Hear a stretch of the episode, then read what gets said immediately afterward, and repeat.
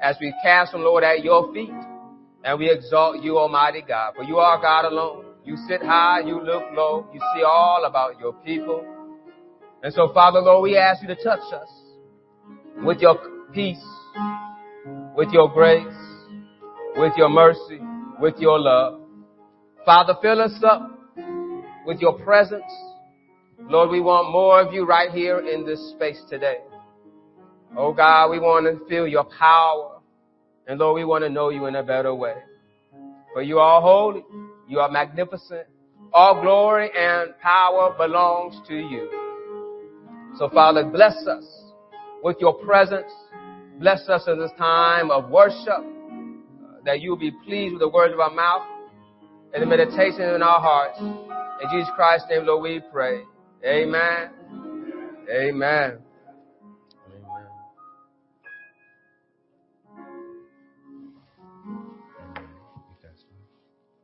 Started. Amen. It's good to be in the house of the Lord. Amen. Uh, we, we give grace uh, and, and, blessings to Beth United Methodist Church, Pastor Tyson Parks, allowing us to fellowship in this location uh, this morning. Amen. Amen. And so as we can, definitely prepare our hearts and our minds to worship our God. Amen. We want to have a word of prayer. Amen. Father, we just thank you, Lord, for allowing us just one more time to come together in this presence. Lord, we pray uh, that the sweet communion of your fellowship will be with us, oh God, as we care and take care of one another. And Father, bless us as we prepare to hear or preach word from you today, uh, that we might see Jesus, oh God, and have your word hidden in our heart, that we might not sin against you. In Jesus Christ's name, Lord, we pray. Amen. Amen. Amen. I'm, I got Brother Jeff here. If we going to try to make us feel a little bit at home, amen. If, you can play the Jesus in me, amen. Loves of Jesus in you, amen. And you can just be right where you are to turn around, give somebody elbow bump, shake their hand, wave at them, and just let them know it's good to be in the house of the Lord, amen. Amen. The Jesus in me, love the Jesus in you. The Jesus in me, love the Jesus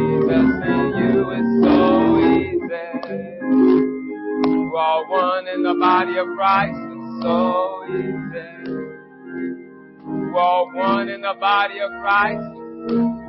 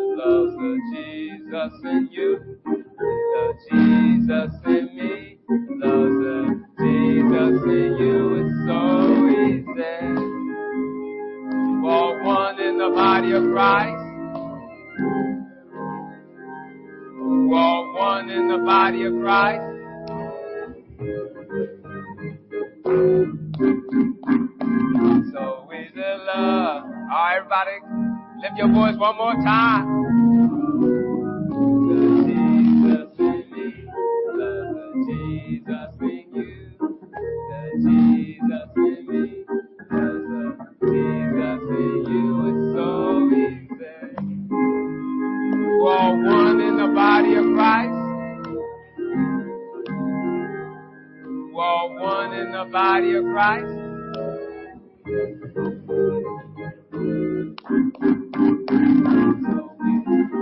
Amen. Amen. Amen. Amen. Thank, thank you, Minister Jeff. Thank you so much. Uh, so grateful, amen, that we come to worship our God together. Amen. Amen. Though we are, hallelujah, not in our location, but it's always good to be in the presence of the Lord and in the fellowship of our brothers and sisters in Christ. Our, our, scripture that's going to be preached from today is coming from Old Testament, uh, 2 Kings, uh, 13th chapter, verses 14 to 21. As we continue to look towards the resurrection of our Lord and Savior Jesus Christ, again, we're looking at another text that involves the power of our God beyond death. 2 Kings 13, uh, verses 14 to 21. I'll be reading from the New Living Translation. The Word of God reads, when Elisha was in his last illness, King Jehoash of Israel visited him and wept over him.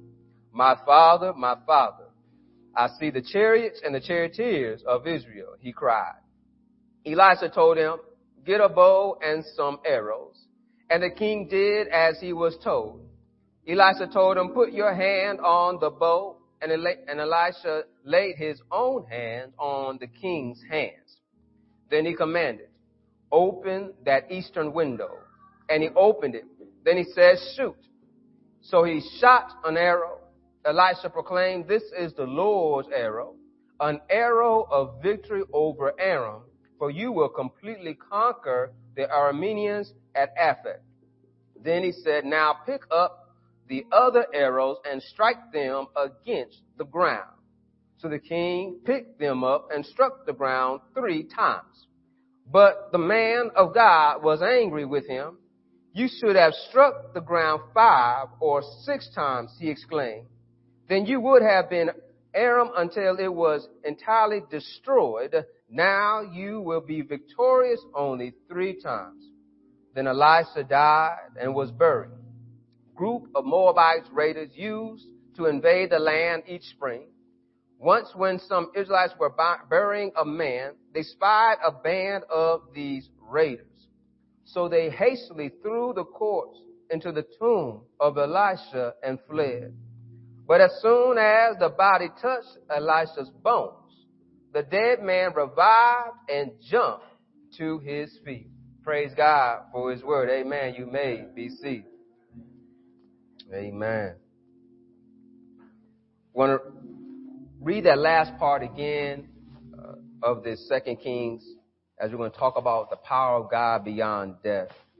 It, it, this is sort of kind of the last note of the prophet of Elisha, right? This is the end of the chapter of his life accorded in our text. And it says, then Elisha died and was buried. Groups of Moabite raiders used to invade the land each spring. Once when some Israelites were burying a man, they spied a band of these raiders. So they hastily threw the corpse into the tomb of Elisha and fled. But as soon, y'all see that there? The body touched Elisha's bones. The dead man revived and jumped to his feet. I want to highlight here the power of our God even beyond death. Mm. Uh, we learn about this king Jehoash, but yet he is not a good king. He is an evil king, an apostate king in the order of his fathers. What I want to highlight here that how he comes to the good prophet, the man of God, Elisha, in order for God to deliver Israel from their enemies. And I want to point out to us here that Elisha gives the king instructions on how symbolically God is going to give him victory. God gives us instructions how to live and how to live our best life. Cause somebody say your best life.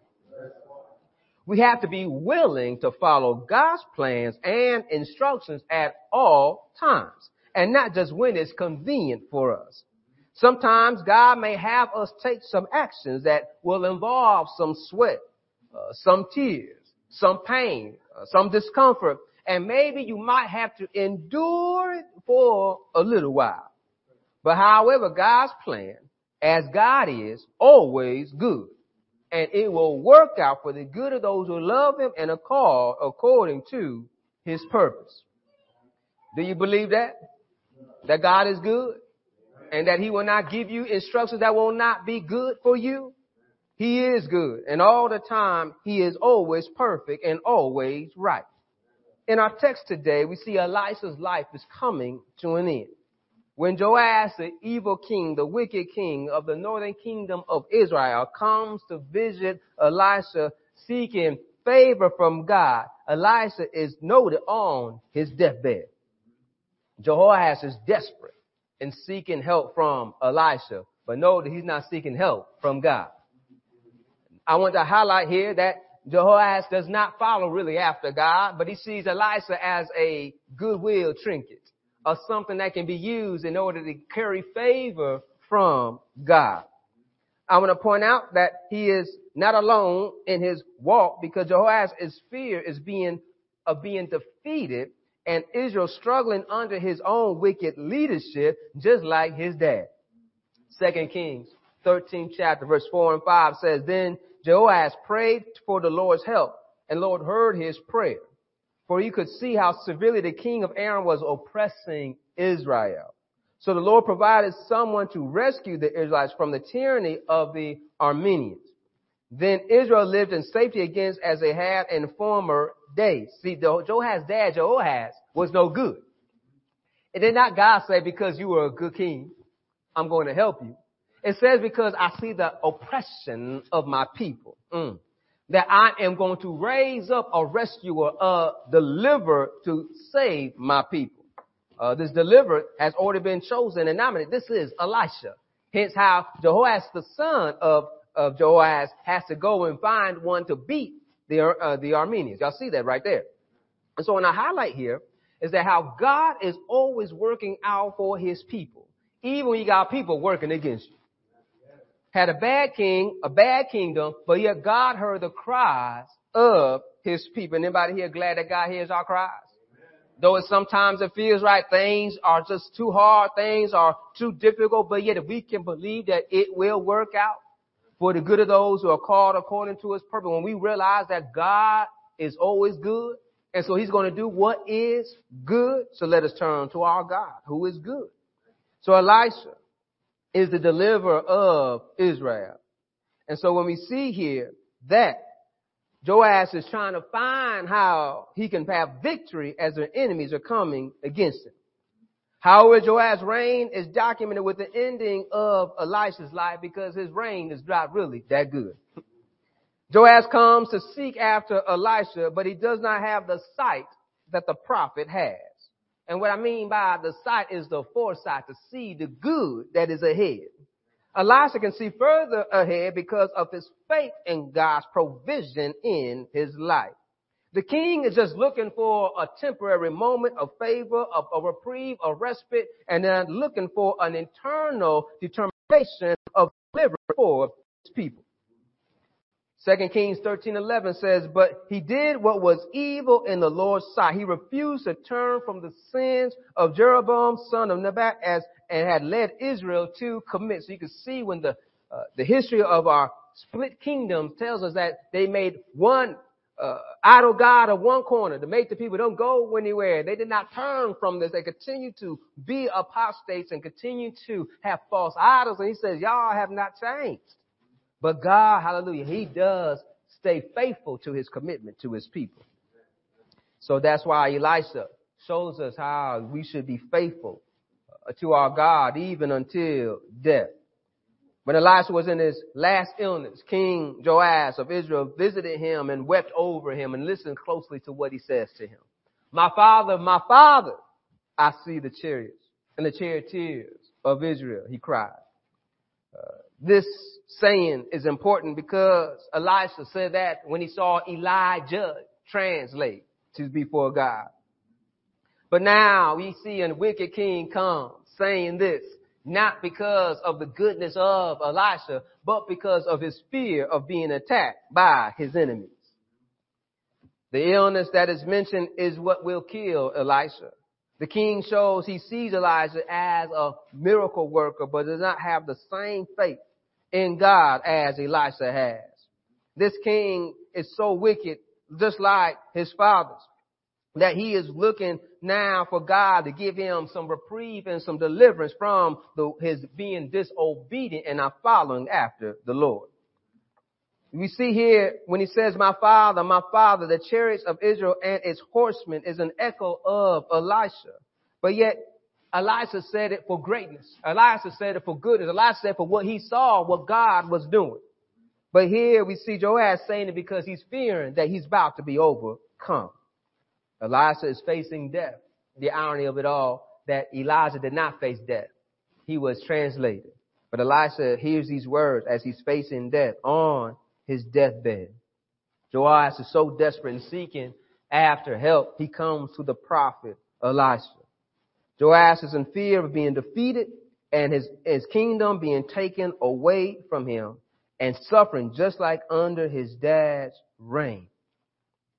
2 Kings 13, 4 and 5 reports to us, so the Lord provided someone to rescue the Israelites from the tyranny, and we're seeing this worked out. Now I want to point out, these kings are so bad, they don't get a full chapter. They mention, they both are mentioned in the same chapter.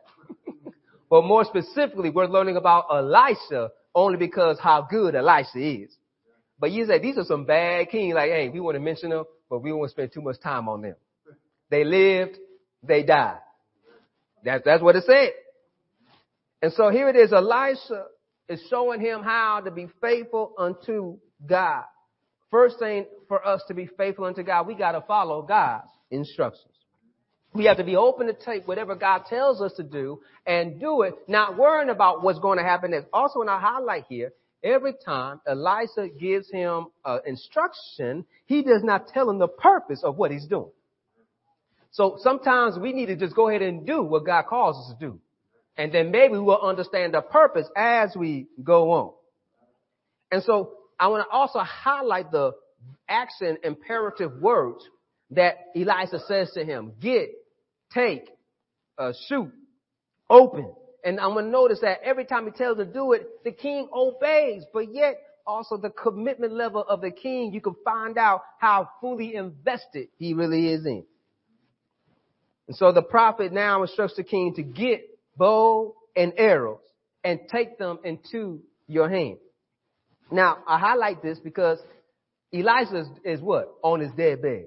You think he got some bows and arrows laying by? He about to roll over and die. He not worried about fighting nobody, bows and arrows. So therefore, he's telling the king, hey, you need to run, go get some stuff. Right? So first of all, the king didn't say, servants, go get it. No, you need to go get. Y'all hear me? Elisha told him, get bow and some arrows, and the king did as he was told. Elisha told him, put your hand on the bow, and Elisha laid his own hands on the king's hands. Look at how the king is being obedient, but now Elisha kind of puts his hands on both his hands. Symbolic as a blessing, symbolic as a transfer of power, symbolic of how God is with you in this moment. The king is doing well, obeying the prophet's instructions. But now, here's what you have the bow and the arrow. Now what? Here it is. Then the king is commanded to open the eastern window. And he opened it, then he said, shoot. So he shot an arrow and, elite, and Elisha proclaimed, this is the Lord's arrow, an arrow of victory over Aram. For you will completely conquer the Arameans at Aphek. Here it is now. He opens the east window and towards the direction of his enemy. God now has him to shoot an arrow towards his enemy. Now notice again, he has not gone into battle. He has not warmed his armies and got them ready to battle, but yet God has already spoke victory for him. And the symbolics of, of the ones that you are facing, the ones that are your opposition. I had you open up your window. I spoke power into your life to let you know victory is already on the way. I, I, I the key moment in time, I'll be like, well, I'm good to go then, right? I, I, I got victory. You beg me to be done, but yet here's the situation here. The king has not done any work. See, that's how oftentimes we get caught up that we want God to bless us, but we don't want to do any work. Here's the next step now. The king has to do a little more action. The enemies to the east of him is coming after him. The, these same enemies already attacked his father and been against him. We read that earlier, how his father asked for deliverance and said God raised up a deliverer for them. And here's a beautiful thing that God is gracious to us even when we're not gracious towards him. Mm. 2 Kings 13 and 23 gives us a summary. It says, But the Lord was gracious and merciful to the people of Israel, and they were not totally destroyed. He pitied them because of his covenant with Abraham, Isaac, and Jacob. And to this day, he still has not completely destroyed them or banished them from his presence. See, this is recorded in the history of Second Kings say, hey, y'all have not always been right, but God has kept you Not because you've been good, but because he's good. Uh, because of his covenant with Abraham, Isaac, and Jacob. And so in shooting the arrow in the direction of his enemy, God has spoken victory over him. But yet we understand that you have not always been obedient to what I've called you to do. And so now he's got a victory, but yet he's not done. The father instructing the king is being obedient to all the commands. Now he says to now pick up the New Living Translation says now pick up the other arrows. Another translation says pick up the arrows and shoot. It's going to highlight here. It does not give you a number. Does not tell you how many times to shoot. It just gives you the afterword of just shoot. So the king picked them up and struck the ground three times. Notice now you got a number. He picked them up. All right, what's up? Right? But yet he said pick them all up. Now, that's sort of how, when I'm reading this, I'm thinking about athletics and, and coaches. And oftentimes the coach says, run. You don't, you, kids will say how long? And the coach will tell you, when I say stop. So basically he's saying, when he just say run, sometimes they give you a point like, hey, run back and forth 10 laps, right? But when they say run, oftentimes they mean they mad and you gonna run till they say stop. Run! Oh, what'd you do, man? So here it is, uh, the prophet's on shoot. He didn't ask how much. He decided, I'm gonna do the minimum. I'll just take one, two, three. Elisha does not say how many times the king struck the ground, how many times he decided he wanted to strike the ground, but yet we see that there was something significant in how many times he would have struck the ground. Verse 19 says, but the man of God became angry with him. And he says this to him. You should have struck the ground five or six times. Then you would have beaten Aram until it was entirely destroyed now you will be victorious only three times. Mm. Mm. The king could have emptied his quiver and shot all the arrows. The king, in his minimum action, did minimum work and did not get the maximum result. If you want more, you gotta give more. The king was desperate, but he wasn't that desperate. He is like, basically, give me victory and I'm good. Don't make me work for it. Working for me, I gotta keep on shooting, uh, these arrows. But I don't want to do that. He said shoot. I decided how many times I want to shoot. The king did not know the purpose of each action before he did them. He discovered the purpose after the action. How true it is in our lives that sometimes we don't know the purpose of what we're doing, why we're doing it, but sometimes we see the results we understand the results. As a good old hymn said, I'll understand it better by and by.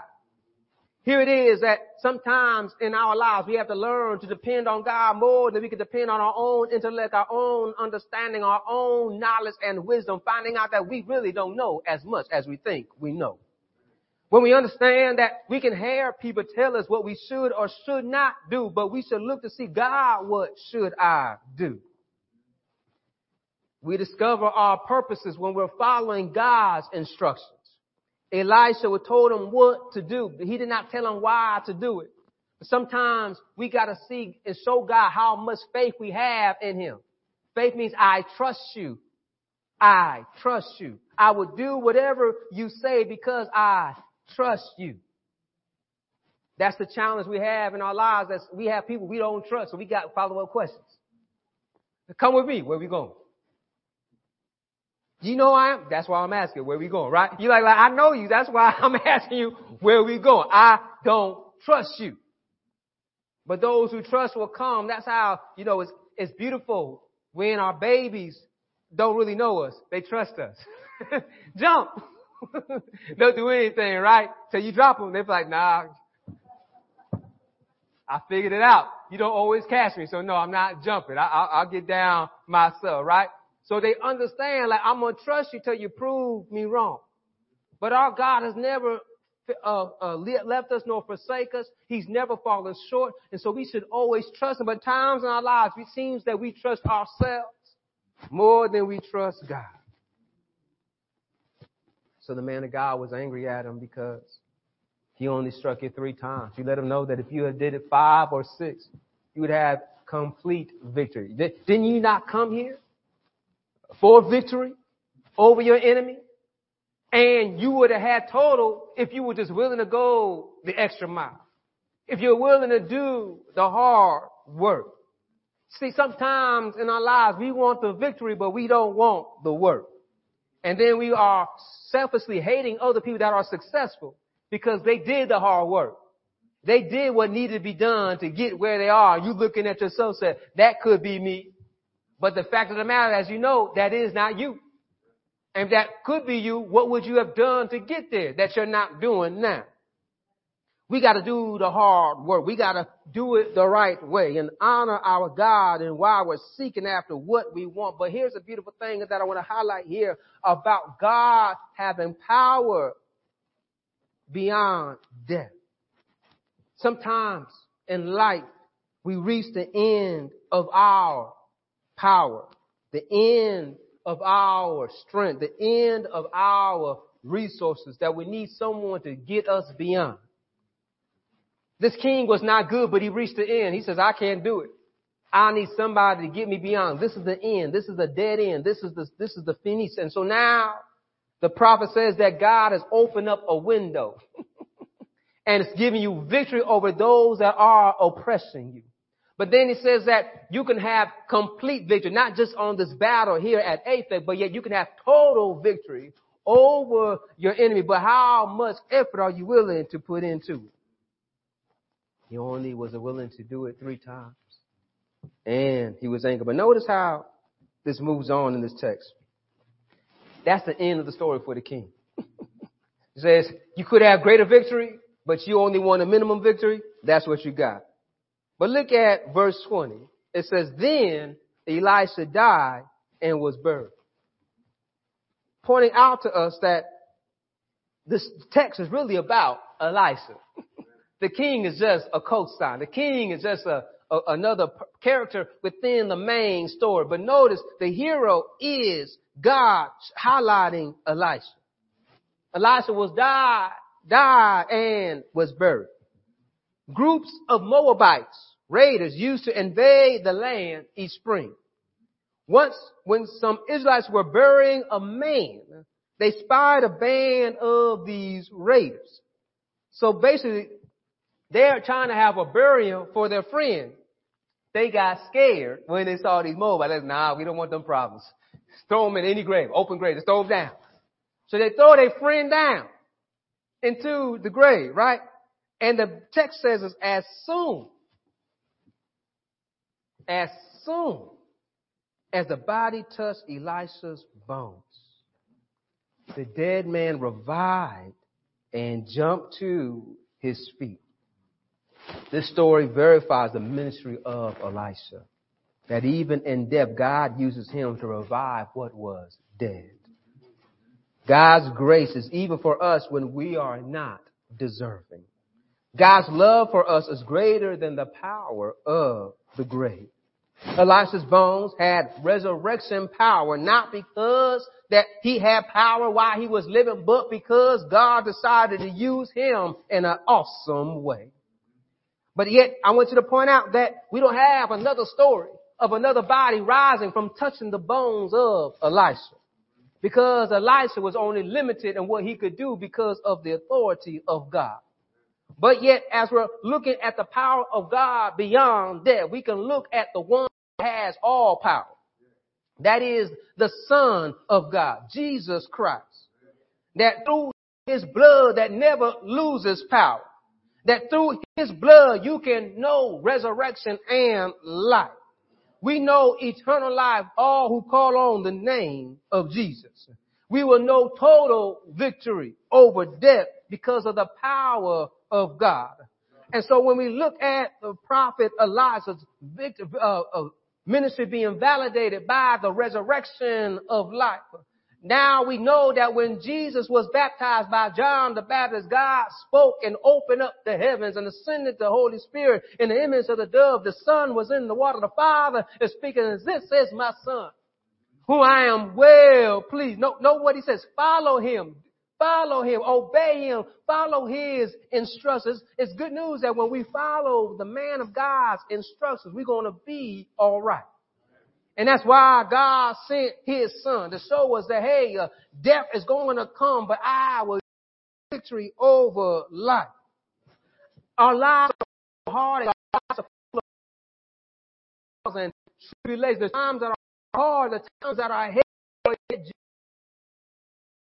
My yoke is easy, my burden is found rest for your soul. Even when we mess up, we can come look at this evil wicked king able to humble and come to the prophet of God. And yet God says, I see past your problems because I see my people who need some help.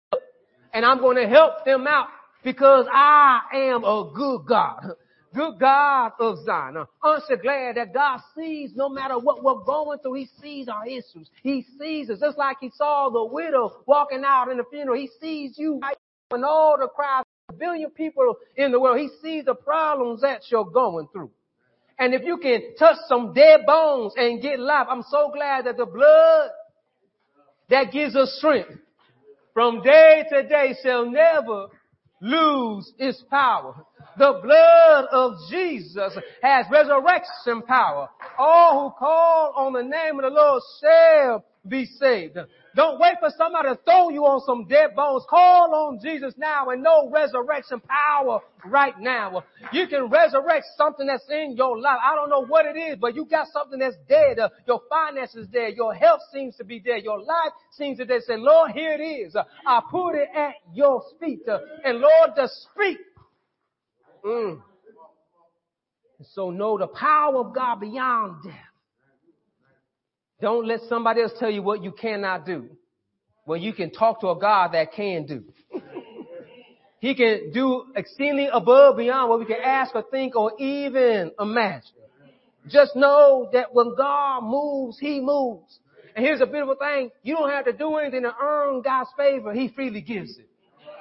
The king did not deserve it, but because of the covenant he made with Abraham, Isaac, and Jacob. He blessed the children of Israel. That's what we call the old covenant, the old testament. But when Jesus' blood was spilled, his body was broken, he was letting us know this is the new covenant. My blood will be poured out for the remission of sins. I'm done preaching now, but I'm getting excited when I think about the blood of Jesus. That you can call on him no matter what you're going through and you can have life uh, more abundantly because that's what he promised you. And so call on that power. Don't allow your past mistakes keep you from the greatness that God has for you. And once he opens up that window and he tells you to shoot out your arrow, and he has already spoke victory over that area. Don't, don't stop there. Now when he tells you to pick up more bows and more arrows, make sure you pick them all up and shoot them all down. I, am done now preaching, but I got one more I just want to share about. When I think about Elisha and Elijah, how they helped the widows. There was one widow that needed some money and she had nothing. He told her go get some jars. And the more jars she got, the more oil was filled up. And what happened that she realized when she got done to her last jar, she was basically saying, I should have gotten more jars. Because I could have more oil if I only had more capacity. I want to encourage you to realize that you may not know your capacity. So try to find out how much more you can get and keep on trusting the God when it gets harder, when it gets heavy, saying, Lord, I'm going to keep on keeping on. Good day now, Zion. May the Lord bless you real good. But on your way home, you ought to tell somebody, I can trust Him until the very end. He's a good God. Yes, He is. Am I alright? Do you know He's alright? So good day now, Zion. May He keep you. May He bless you. But know my God has all power. So you might be out there today and you're looking, saying, what can I do to get recovered? I want to tell you. All who call on the name of the Lord shall be saved. Just call out to him right now. Say, Lord, I need you. Lord, I need you. And be open to his instructions. be open to his directions and follow them with great endurance, with great intensity to follow all the way through. Let us pray. Father, we just thank you that you are faithful, that you are gracious, that you are merciful. And Lord, forgive us for times that we trusted ourselves. We leaned on others more. Than Father, we thank you, Lord, that you are faithful just to us as we confess to you. Cleanse us, Lord, of all unrighteousness. Clean us up, oh God, from the inside out. Our hearts change our minds. And Father, we're, we're bringing to you what is broken. We're bringing to you what is hurting. We're bringing to you all the trials and the problems in our lives. And Father, we know that you can speak life. You can speak power. Uh, you can speak victory. And Father, we realize that we're going to have to follow your instruction. We're going to have to do what needs to be done. So help us, oh God. To our own self. Now, as I understand, we depend on you will direct our paths. Lord, as you order the righteous, we surrender to you. Down our way with us, oh God. Revive us, Almighty God. Renew us, Almighty God, as we follow your commands. Father, there might be someone who called on Jesus today. And Lord, I pray that you will help them find a Bible believing, Bible preaching, Bible teaching church where they can be baptized and have communion and be discipled and fellowship. And Father, I thank you, Lord, for how you minister to us on today. Lord, we realize that we need you each and every day. Lord, we can't make it without you. And so we thank you, Lord, for how great is your love towards us. How great is your mercy towards us. And so, Father, guide us and direct us, Lord, as we leave this place, but never from our presence. We give you the glory. We give you the praise. Amen. Amen. Amen. As we continue on in worship, we want to thank you for joining us online and those who want to give their tithes and offering here. Amen. Um, we have our, uh, us, as our deacons, are able to collect. Also, you can give online www.zionbcpeoria.com. You can download our app and text to give and, and, and be encouraged. And we love you and God bless you. And may He keep until we meet again. Amen. Amen. Amen.